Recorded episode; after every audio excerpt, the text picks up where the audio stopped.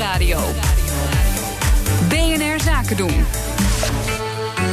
Ondernemersdesk. We hebben het continu over stikstof, maar CO2, dat is de echte grote boosdoener in de klimaatproblematiek. In Rotterdam hebben ze daar een ambitieus plan voor: een boorplatform, een enorme pijpleiding en nu wordt het spannend. Een musketier. En gelukkig hebben we bij BNR Zaken doen ook onze eigen musketier Connor Klerks. Jij bent mij enige toelichting verschuldigd. ja, dat kan ik me voorstellen dat je daar zo over denkt. Ja, dit is een, eh, een heel tof project. Het heet Portos. Dus dat is uh, de musketier. Hè. Dat is een heel goed gevonden acroniem. Voor Port of Rotterdam, Transport Hub en Offshore Storage. Het is een samenwerking van uh, het Rotterdams havenbedrijf, de Gasunie en de EBN. En dat zijn dus in deze de drie musketiers.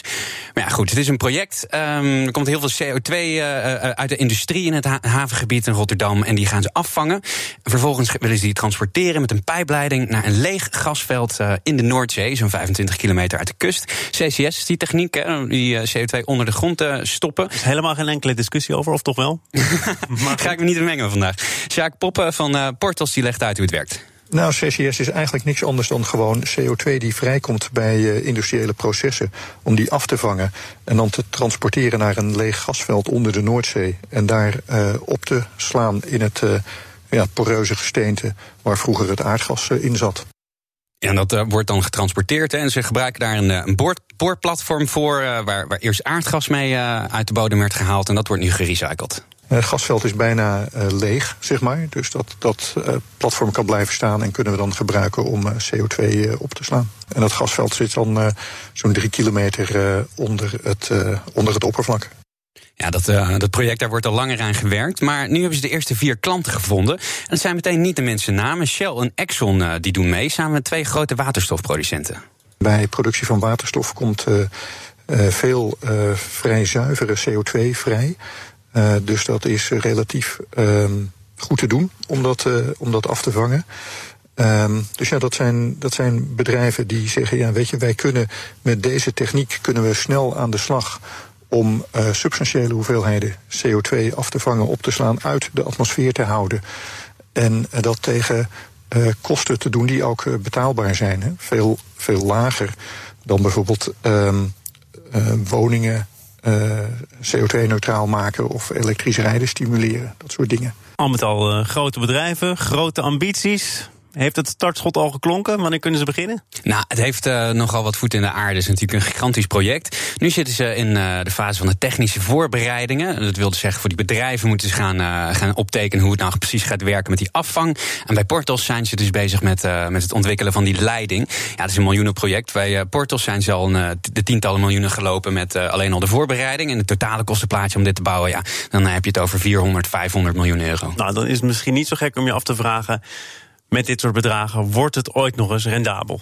Ja, dat ligt er dus een beetje aan uh, hoe je ernaar kijkt. Want het is gewoon een stuk goedkoper per kilo CO2 uh, die opgeslagen wordt op deze manier dan, uh, dan de meeste vormen van uh, verduurzamingen.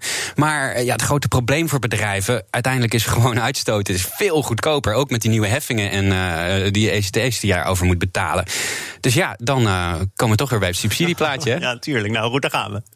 Dan gaat volgend jaar gaat de SDE subsidieregeling uh, open van het Rijk. Um, alle klimaatmaatregelen die we nemen in Nederland, die, kosten eigenlijk geld, omdat ze niet concurreren met bestaande techniek. En dat geldt ook voor CCS. Ehm, uitstoten naar de atmosfeer is gewoon goedkoper dan, dan opslaan. Uh, dus bedrijven willen uh, subsidie aanvragen om dat verschil in kostprijs te overbruggen. Nou, als die bedrijven dan vervolgens weten dat ze die subsidie krijgen, of hoeveel subsidie ze krijgen. Wij proberen ondertussen nog subsidie uit Brussel te krijgen voor het, uh, voor het netwerk. Uh, dan weten we wat het, uh, wat het kostplaatje is. Dan, dan zeggen de bedrijven definitief ja. En dan gaan wij die infrastructuur aanleggen.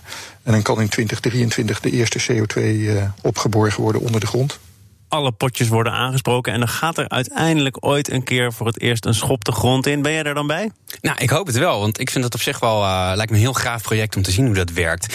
ik ben ook wel benieuwd of, uh, of andere bedrijven zich daar nou bij aan gaan sluiten. Want daar is het wel uh, voor bedoeld. Hè. Die leiding, daar zouden in theorie zouden daar allerlei bedrijven aan mee kunnen doen in het havenbedrijf. Dan wordt het ook misschien wel makkelijker om zo'n bedrag op te hoesten. Ja, ja, exact. Maar ik denk dat dat een beetje afhankelijk is van, van hoe die eerste subsidieronde verloopt.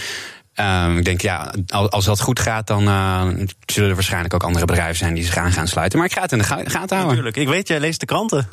ja, Daar haal jij je onderwerpen vandaan. Dus ik ben benieuwd waar je morgen mee komt. Weet je dat toevallig al? Ah, nee. Maar dat hoor je morgen. Nou, ik kan niet wachten. Wil je nou meer horen van de Ondernemersdesk? Alle afleveringen die zijn terug te vinden als podcast via onze site of de BNR-app. De Ondernemersdesk Energie wordt mede mogelijk gemaakt door Enpuls. Enpuls, baanbrekende ideeën voor de energietransitie.